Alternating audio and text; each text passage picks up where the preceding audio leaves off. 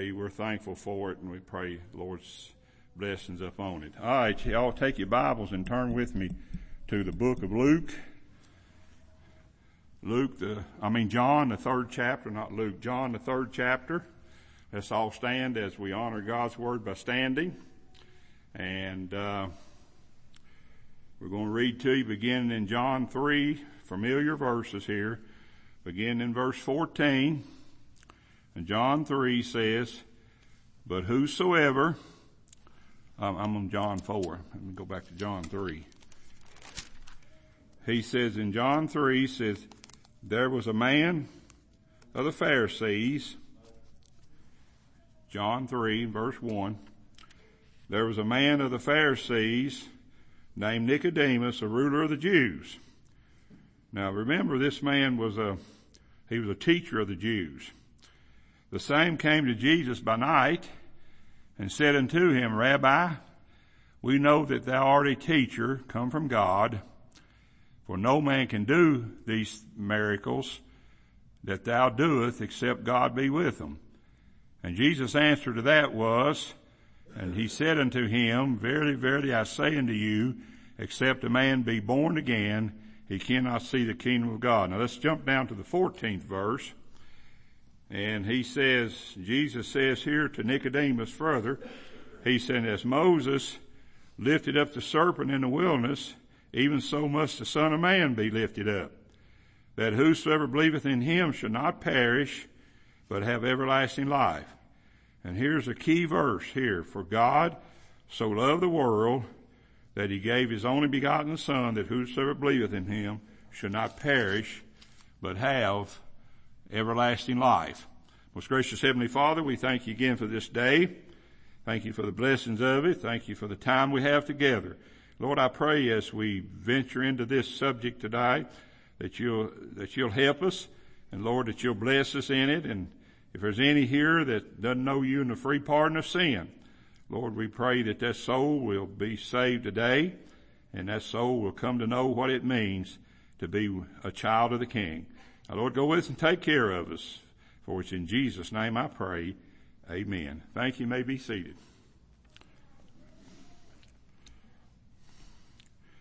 The way into eternal life. You know, um, just just thinking about it, just how many ways are taught today that a person can enter into eternal life. You you you'd be totally uh, surprised how many ways are taught out there. I mean, there are just bunches of them. I, it's amazing. I see people putting things on Facebook that it just, it only mentions half of the, half of what it means to become a child of God. It doesn't mention everything it means to become a child of God. And I'm going to say this, and this, this has been said on Facebook by some of the people that put some of this, these things on Facebook, but it, but it has been said, but not by very many.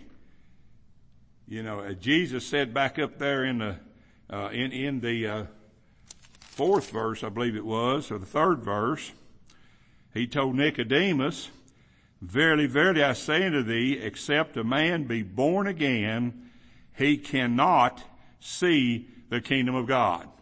Now, I don't, I don't care how many church aisles you've walked. I don't care how many prayers you've prayed. Uh, you know, if all you've done is just pray what they call the sinner's prayer, and, and somebody tell you you're saved, uh, you're not saved till you're born again. And you have no control over that.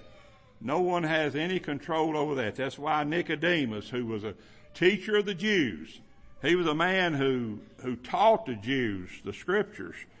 And, uh, but yet he did not know what it meant to be born again. So Nicodemus would say under, under the, uh, under the, uh, umbrella that I'm a teacher of the Jews and I'm okay. You know, and, and that, and, and that's what I see today. Just because somebody mentions religion, or just because somebody may be a pastor of some organization out there, uh, everybody thinks they're okay. You know, um, I've got a book in my library that says, uh, uh, it talks about, uh, how that a lot of church people are going to enter into eternal life and not be saved. It's, somebody wrote a whole book on that. And, and that's something, that's something to really be thoughtful about, to think about what it means, what it means to be born again. That's important. So that's the only way into eternal life is that one must be born again. So, so many ways are taught today. It just depends upon who you listen to as to, uh, what they're saying. And, and as I told a Sunday school class, I see some people putting some, uh, some likes on the things that, uh, really they shouldn't like because they're not truth. But, but the thing about it is, is, uh, that's, I guess that's what Facebook is for. They're looking for a like or love or, or something like that on everything that's put out there. And, uh, now those who put religion out there are not concerned just how many people they're deceiving. They don't worry about that. They're not concerned about that. As long as they get the head in the pews, as long as they get them down the aisles, as long as they get them in the baptismal waters, as long as they get them in the pews, and when they pass the offering plate around, they give and all that, then that's all they care about. They, they don't care how many people they deceive, because there was a time when we're going to see those, those, uh, Jesus accused those, uh, uh, Pharisees of doing the very same thing, and we're, we'll talk about that later. Now, I, I very seldom see anything anywhere about the new birth. Just about getting some kind of, of, of uh, encouraging words out of another's mouth. Nobody talks about the new birth. No, nobody does. Nobody talks about the new birth. I, I, I talk with people all, I talk with people sometimes several people a day, and nobody ever mentions the new birth. They'll say, oh, I'm saved. Oh, I'm going to heaven. I'm a Christian. But when you say, are you born again? They don't know what you're talking about. They have absolutely no idea of what you mean when you say, are you born again? Nicodemus was a man, he, if anybody was a candidate for going to heaven, Nicodemus was. But Nicodemus learned this day right here. He learned this day right here that he was not saved, because we do know that later on he was saved. He was truly saved. And he, he truly became a disciple of Christ, and he truly became one. If you, if you just read further on, you will find that, uh, Nicodemus was one of them that came and asked for the body of Jesus. Uh, Nicodemus was saved later on because he learned what it meant to be saved here.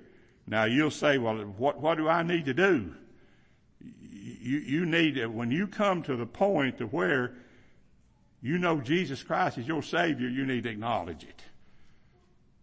Because you can't acknowledge that unless you've been born again. There's no way you can acknowledge being, uh, being a child of the King except you've been born again. You know, we sing the song, but there's no way you can acknowledge it unless you've been born again. That's how God begins to work in the lives of those he saves. He works it in the lives of those he saves, and somewhere out there that new birth takes place. I can't explain it all. It's, it's, it's, it's, it's not, it's not there to be explained. All, all of the Jesus said down here in the, uh, eighth, eighth verse, he says, the wind bloweth where it listeth, and thou hearest the sound thereof, but Christ, but canst not tell whence it cometh and whither it goeth, so is everyone that is born of the Spirit. It's like the wind. Like the wind blowing. I mean, you, you don't, you don't always know where the wind just came from. You don't, you don't always know where it's gone to. Uh, it's just, uh, you just know that at the time it blew on you. And that's the same way it is with the new birth. You just know that the new birth has come to your life, and you have been born again because God has opened your eyes and God has showed you the things that you need to be shown in order to understand eternal life.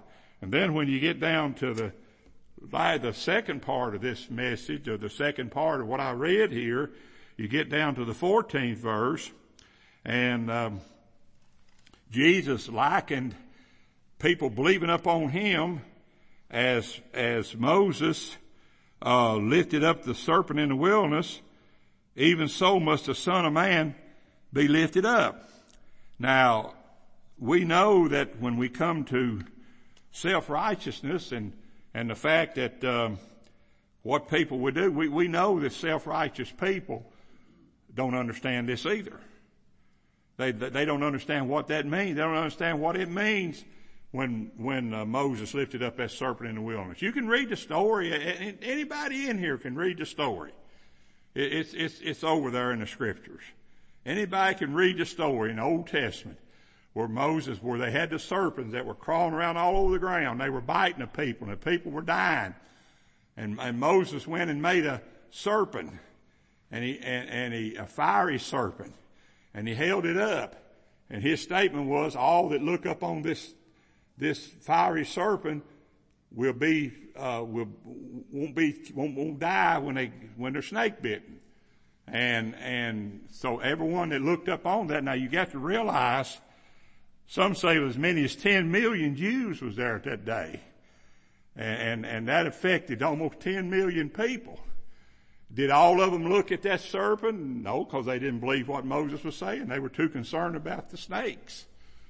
They were too concerned about the, uh, the things that were, uh, uh, uh, keeping them from looking. And that's what happens today. A lot of people have a lot of things that keeps them from looking to Jesus. Because, you know, there's just something that inside of a man that he just won't look. He'll die, he'll live a life, he'll die, and he'll go to hell. And it happens, it happens every day. You know, we, we, we act like today that everybody that dies goes to heaven. Don't everybody die goes to heaven. They, they, uh, they don't go to heaven. You have to, you have to come to realize that, that they, they have to be saved. Jesus rebuked the self-righteous Jews for doing just enough to get one proselyte, and to make him twofold more the children of hell than themselves. Now, I, I don't want to be accused of just telling people just anything to get them down the church aisle so they can be baptized to enhance the church and uh, to enhance the church role. I don't want to do that. I mean, I don't do that. That's the reason we have a one verse at the end. And, and that's it. You'd be surprised, these people. Uh, um, Sam and Kara and I went to a funeral.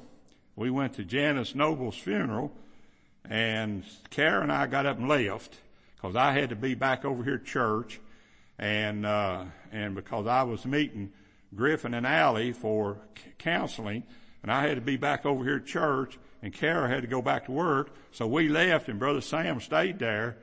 And Brother Sam said the preacher of the church over there, where, where they was, said he went all through that hand raising, having people raise their hands, and having them bow their heads, and don't look, and bow their heads, and, and thanking people for raising their hand, and, and all this. And, and Sam said when he got done, he had about half the people in there that was saying that they wasn't saved.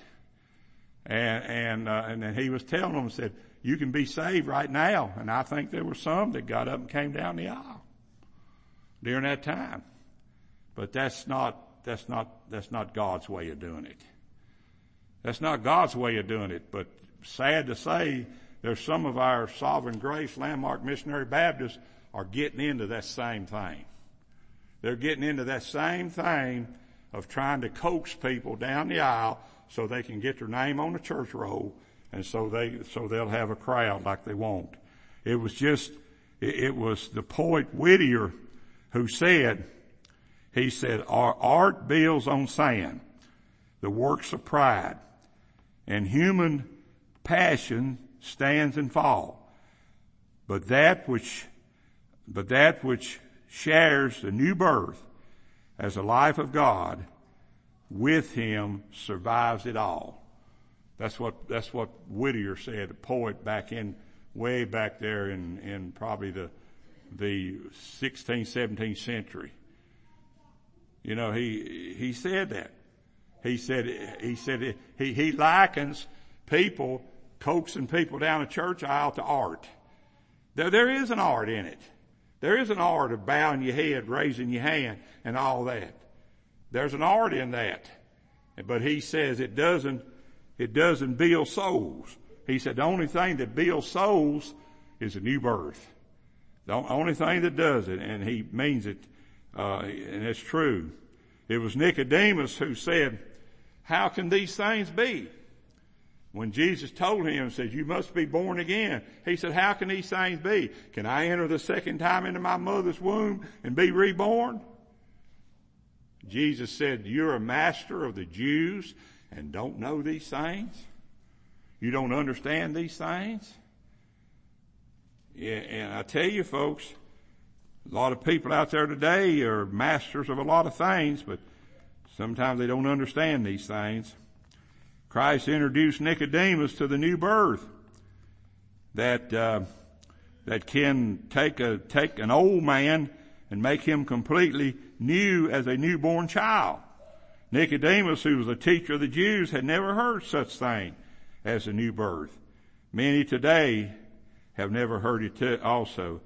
The new birth is a revelation of a great need in order to enter into eternal life. Jesus said, as Moses lifted up the serpent in the wilderness, even so must the Son of Man be lifted up, as we read it to you. There was a great need for Moses to lift up the serpent in the wilderness, for the people were dying by the serpent poison. There, there was a great need. Well, there's a great need today to lift up Jesus. There's a great need today to do it, but we got to do it correctly. We can't do it like some of these Armenians are doing it. We got, you've got to do it the way the Bible teaches it has to be done. It is important that Christ be lifted up as the one who can give eternal life by the new birth. When, when the serpent was lifted up, the people could see the remedy, and all that needed to do, all they needed to do was look and live. Well, Peter preached it to the, on the day of Pentecost. Peter preached, he said, neither is there salvation in any other, for there is none other name given under given among men whereby we must be saved. Acts four and verse twelve. Peter said that. Peter said, Peter, when Peter preached on that great day of Pentecost, he said there's no other name. But there was a lot of other names going around in that day. A lot of other names. A lot of people were preaching in the names of the Old Testament. A lot of people were preaching in the names of the law. A lot of people were preaching in, in the names of, uh, of certain men. What certain men said, and certain men did. But Jesus, but Jesus said, Jesus said that there's no other way. There's a great need. Jesus revealed to Nicodemus a revelation of great love, love God has for his elect children. Now I told those of you that came early for Sunday school, I told you to, that first verse in, in Isaiah fifty-three is, is going to be an interpretation of this. He said, for God so loved the world that he gave his only begotten Son, that whosoever believeth in him should not perish, but have everlasting life. God so loved the world. You see these signs out here. God loves everybody. I saw, I saw one of Sovereign Grace preacher put something on Facebook the other day. Matter of fact, I think it was yesterday. I was looking at Rhonda's Facebook, and he put on Rhonda's Facebook, well, you know, God not only loved me, but he loves everybody. Now think about that for just a moment. They use this verse to try to prove God loves everybody. Well, let me tell you folks, if God loves everybody, everybody's going to be saved. I don't care what you think about that. I don't care what you think about me. But if God loves everybody, then everybody's going to be saved. But everybody's not going to be saved because God doesn't love everybody. And I, I want to take this, what I read this morning in in, uh, uh, in the uh, scripture reading. It was way back in the Old Testament when Isaiah spoke of the same thing when he said, who hath believed our report? Now who is it going to believe the gospel? Think about this for just a moment. He said, for God so loved the world that he gave his only begotten son, that whosoever believeth in him should not perish, but have eternal, everlasting life. Now who, who's going to believe that? Isaiah said in Isaiah fifty-three, in the first verse, he said, who's going to believe that? He asked a second question. He said, to whom is the arm of the Lord revealed? Those, those are the ones that's going to believe it. Those are the ones that's going to believe it. The ones that the arm of the Lord has been revealed to. They're the only ones going to believe it. And that, what does that take in? That takes in the elect of God. So when he says here, for God so loved the world that he gave, and that is, I, I put in quotations here, uh, or in uh, parentheses here, the world of the elect. God, God, God doesn't love everybody. He only loves the world of the elect. God, Jesus did not come to die for everybody. He came to die for the world of the elect. But uh, some of these, and you've got to understand, somebody said, well, why does our King James Bible say what it says? It says it because it was written by Armenians. It was translated by Armenians. I can't help it. King James was an Armenian. And, and his fifty-four translators were Armenians. And so they, in, they put in there extra things that they, they did, they, they did more than translate. They interpreted scripture. And, and they put in there when they, when, when they said Jesus died for the whole world, then they, they trans, they didn't translate that. They interpreted it as to what it means. Also over in the book of John, in First John, he says, he says in there that Christ was a, was a, uh, uh, was one who, who, who, who uh, let, let's go over and read it. I'll, I'll get it all mixed up. First John one. Over in here. Here's where he says in First John one and verse two, or two and verse one says, my little children, these things write unto you that ye sin not. And if any man sin, we have an advocate. So it's, it's, we know he's talking about the saved here. We have an advocate with the Father, Jesus Christ, the righteous, and he is a propitiation for our sins and for, and for our, and not for ours only, but also, and if you notice in quotation, the sins of the whole world. So people take that to mean that Jesus died for the sins of the whole world. But that's not what that's talking about. That's talking about the fact that Jesus, uh, he's talking about the, the saved here. He's talking about that he's a propitiation for our sins, that is the saved. But then they added in here, not for our sins only, but also for the sins of the whole world. That's, that's been added in. That, that, that's, that's interpretation. That's not translation. Now, if you ever, if you ever want to get you a, a, a, a, a Greek Bible and, and, and have somebody who knows what they're talking about translating it right up beside it, they will translate that, that that's not in there. They'll tell you that's not in there. Uh, Doctor Randolph Yeager, who wrote the, uh, who wrote the, um, Uh, um, the Renaissance New Testament.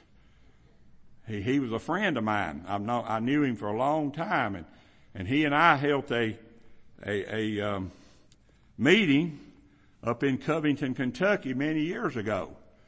And I was, I was called up there to speak on nothing but, uh, but the sovereign, the, the, the doctrines of grace. And Brother Randolph Yeager was brought up there to speak on nothing but uh, Greek to English. Now, he was a man, he only carried a Greek Bible. He never carried an English Bible. He carried an old Greek Bible. And, and, and he would read from that Greek Bible, and then he would translate literally what that is saying. And so he got into this that week he was up there. He got, he got into the same thing. And after it was all over with, he came to me. He said, I appreciate what you said about the doctrines of grace, because he said that you're exactly right about the fact that, that a lot of that is not, is not in the original, uh, uh, scripture. And it's no, it wasn't. And he showed that while he was up there. He wrote twenty-six, he wrote twenty-six volumes on the New Testament and the, and the translation from the Greek, literally translated from the Greek to the English. Now I have that. I have those twenty-six copies. He gave them to me. He, he, they were getting ready to come off the press that very week. They were his first volume of, of that, of that was going to come off the press. And he gave me a, a, a card and told me to call Pelican Public, Pel, uh, Pelican Publishing Company in New Orleans, Louisiana. And he said, you give them this number. He said, you call them and you give them this number. And he said, every time a book comes off of, uh, off of the press, he said, they'll send you the first one that comes off. And I did. I called them. Sure enough, I got twenty-six volumes of that Renaissance New Testament. And you're not going to believe what I saw somebody trying to sell a volume of it, what they were asking for it. Over ten thousand dollars. Because let me tell you folks, it's, it's, it's, it was a lifetime work of Doctor Randolph Yeager, who was a, he was a Greek scholar. And matter of fact, he taught, uh, at the Western Kentucky University. He was a professor at Western Kentucky University. And, and he even taught in Western Kentucky University. He used the scriptures as some of his textbook at the Western Kentucky University. Uh, a great man, uh, Randolph Yeager. He passed away probably about fifteen, twenty years ago. But this was over fifty years ago, right at fifty years ago, when we, when we spoke together there at, um, and I was wondering when they introduced him. I didn't know him. When they introduced him as Doctor Randolph Yeager, who professor at, at the, uh, Western Kentucky University, then I said to myself, well, what am I doing here? Man, I hadn't been saved very long, been preaching, hadn't been preaching very long. I said, what am I doing here? But I learned, I learned what I was doing here.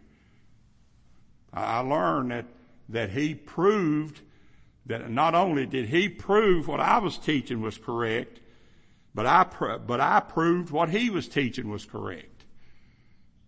And as a result of it, I've got twenty-six volumes of the Renaissance New Testament in my library, was given to me, which, which they're asking ten thousand dollars for them right now on, on the market.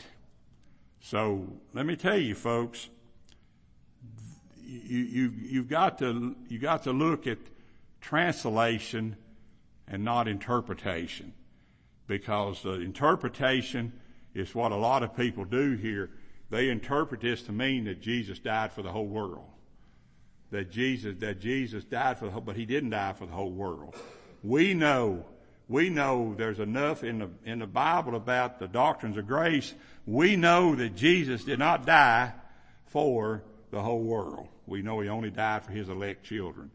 And so you gotta be careful about those things, because you've got people out there right now, Baptists out there right now, believe that Jesus loves the whole world. Believes he loves the whole world, and, and believes that uh, he's going to die for the whole world, and, and that's just not uh, that's just not the case. So Isaiah said, "Who hath believed our report?" It's only the elect. He says, "And to whom is the arm of the Lord revealed?" It's only the elect. They're they're the only ones it's revealed to. We all know the answer to those two questions. I just gave them to you. It is the elect of God. Jesus and Isaiah are on the same page when it comes to what Jesus said about John, uh, uh, John three, four, three, uh, sixteen, and what Isaiah taught in Isaiah fifty-three. And when Isaiah said, we all like sheep have gone astray, I read that to you this morning. The we there tells us that he's talking about the saved of God, the elect. Anytime you see that used, they're putting them, just like today, if I say we, I'm putting all of you in that understanding. You know, we, we are all the children of God. Well, I'm putting you in that same understanding. When I say we, you know, uh, it's different if it's, a man stands up here and says, I'm a child of God, and, and doesn't say anything about the rest of the people. But Paul would put we in there. Isaiah put we. They all, they all would put we in there. Jesus said to his disciples, when ye have lifted up the Son of Man, then shall ye know that I am he. Then I, he said, you shall know that I am he. How is that true? The Father draws all elect to himself. Later, later in the chapter, he tells those lost Pharisees that they will not come to him. Why? Because you're of your father the devil. And, and, and the lust of your father ye will do. He said, that's why you won't come. That's why you won't believe me, because you're of your father the devil. That's why people won't believe the truth today. That's why they won't believe the truth today. It's because, it's because of their father, their father is the devil. In that, he died for the elect only. There was a great revelation of responsibility in the lifting up of the Son and the drawing power of the Father. Turn with me. Look at John three nineteen. Show you what Jesus went on to say, which he verifies what I just told you. John three nineteen, he says, he says, and this is the con- condemnation, that light is come into the world, and men love darkness rather than light, because their deeds were evil. For every one that doeth evil hateth the light, neither cometh to the light, lest their deeds should be re- reproved. But he that he that doeth truth cometh to the light, and his deeds, that his deeds may be made manifest, that they are wroth in God. God is the one that took care of them. Jesus, Jesus, Jesus said that. If he meant that Jesus, that God died for the whole world, no, he wouldn't have said that. He, he wouldn't, he wouldn't have said that. He wouldn't have said anything about men who live in darkness. Because there were men who lived in darkness, who live in darkness, they walk in darkness, they die in darkness. And they go to hell and, and, and live in darkness. You know, that's, that's one of the great torments of hell. It's going to be totally dark. Another torment of hell is, it's going to be that constant falling, constant falling, constant falling.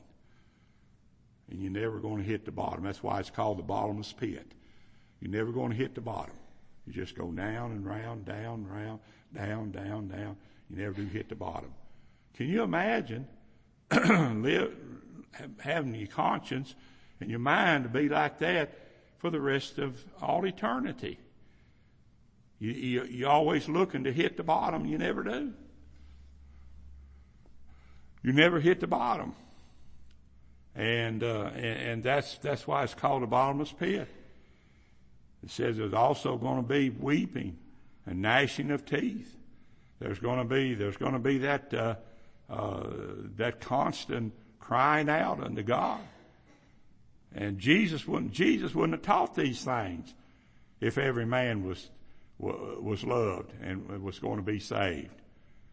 He, he, he wouldn't have taught these things. He wouldn't have taught those very things I'm talking about now. Zechariah, Zechariah said, in, in that day there shall be a fountain open to the house of David and to the inhabitants of Jerusalem for sin and, and from uncleanness. He said there's going to be a fountain opened in that day. What is that fountain? That's the water that is drawn through the Lord Jesus Christ. Jesus told that Samaritan woman, he said, if you knew who was talking to you, you would want to drink of my water. You wouldn't want to drink out of Jacob's well. You'd want to drink of my water. And, and he said, and she said, give me that to drink. And he did. And that woman was saved. That Samaritan woman was saved. And so we know that uh, when Zechariah is talking about the fact that there shall be a fountain open to the house of David, who's the house of David? That's the saved. Who, who is the inhabitants of Jerusalem? That's the saved. That's the saved. Now, I'm not saying everybody lives in Jerusalem is saved, but all that's saying is that's the spiritual Jerusalem. Spiritual Jerusalem. And Zechariah thirteen one is where that is said at. Who are the house of David and the inhabitants of Jerusalem? They are the elect of God. God may be sending out this, his call today to some lost soul. You know, you may be here today and God may be sending this call out to you today. Who knows? I don't know. But if God is sending this call out today, then you'll believe, and then you'll come and let us know about it. I've seen it too many times, folks. I've seen this too many times over the years. I've seen it. I've seen it put into action. I've seen it happen, and I've seen it happen just here lately. You know, people will come. They'll want to know more about it. They'll come, and and they'll trust the Lord as their Savior. All right, let's all stand, and, and we're going to sing a verse. And then we're gonna let we're gonna let you go for this morning.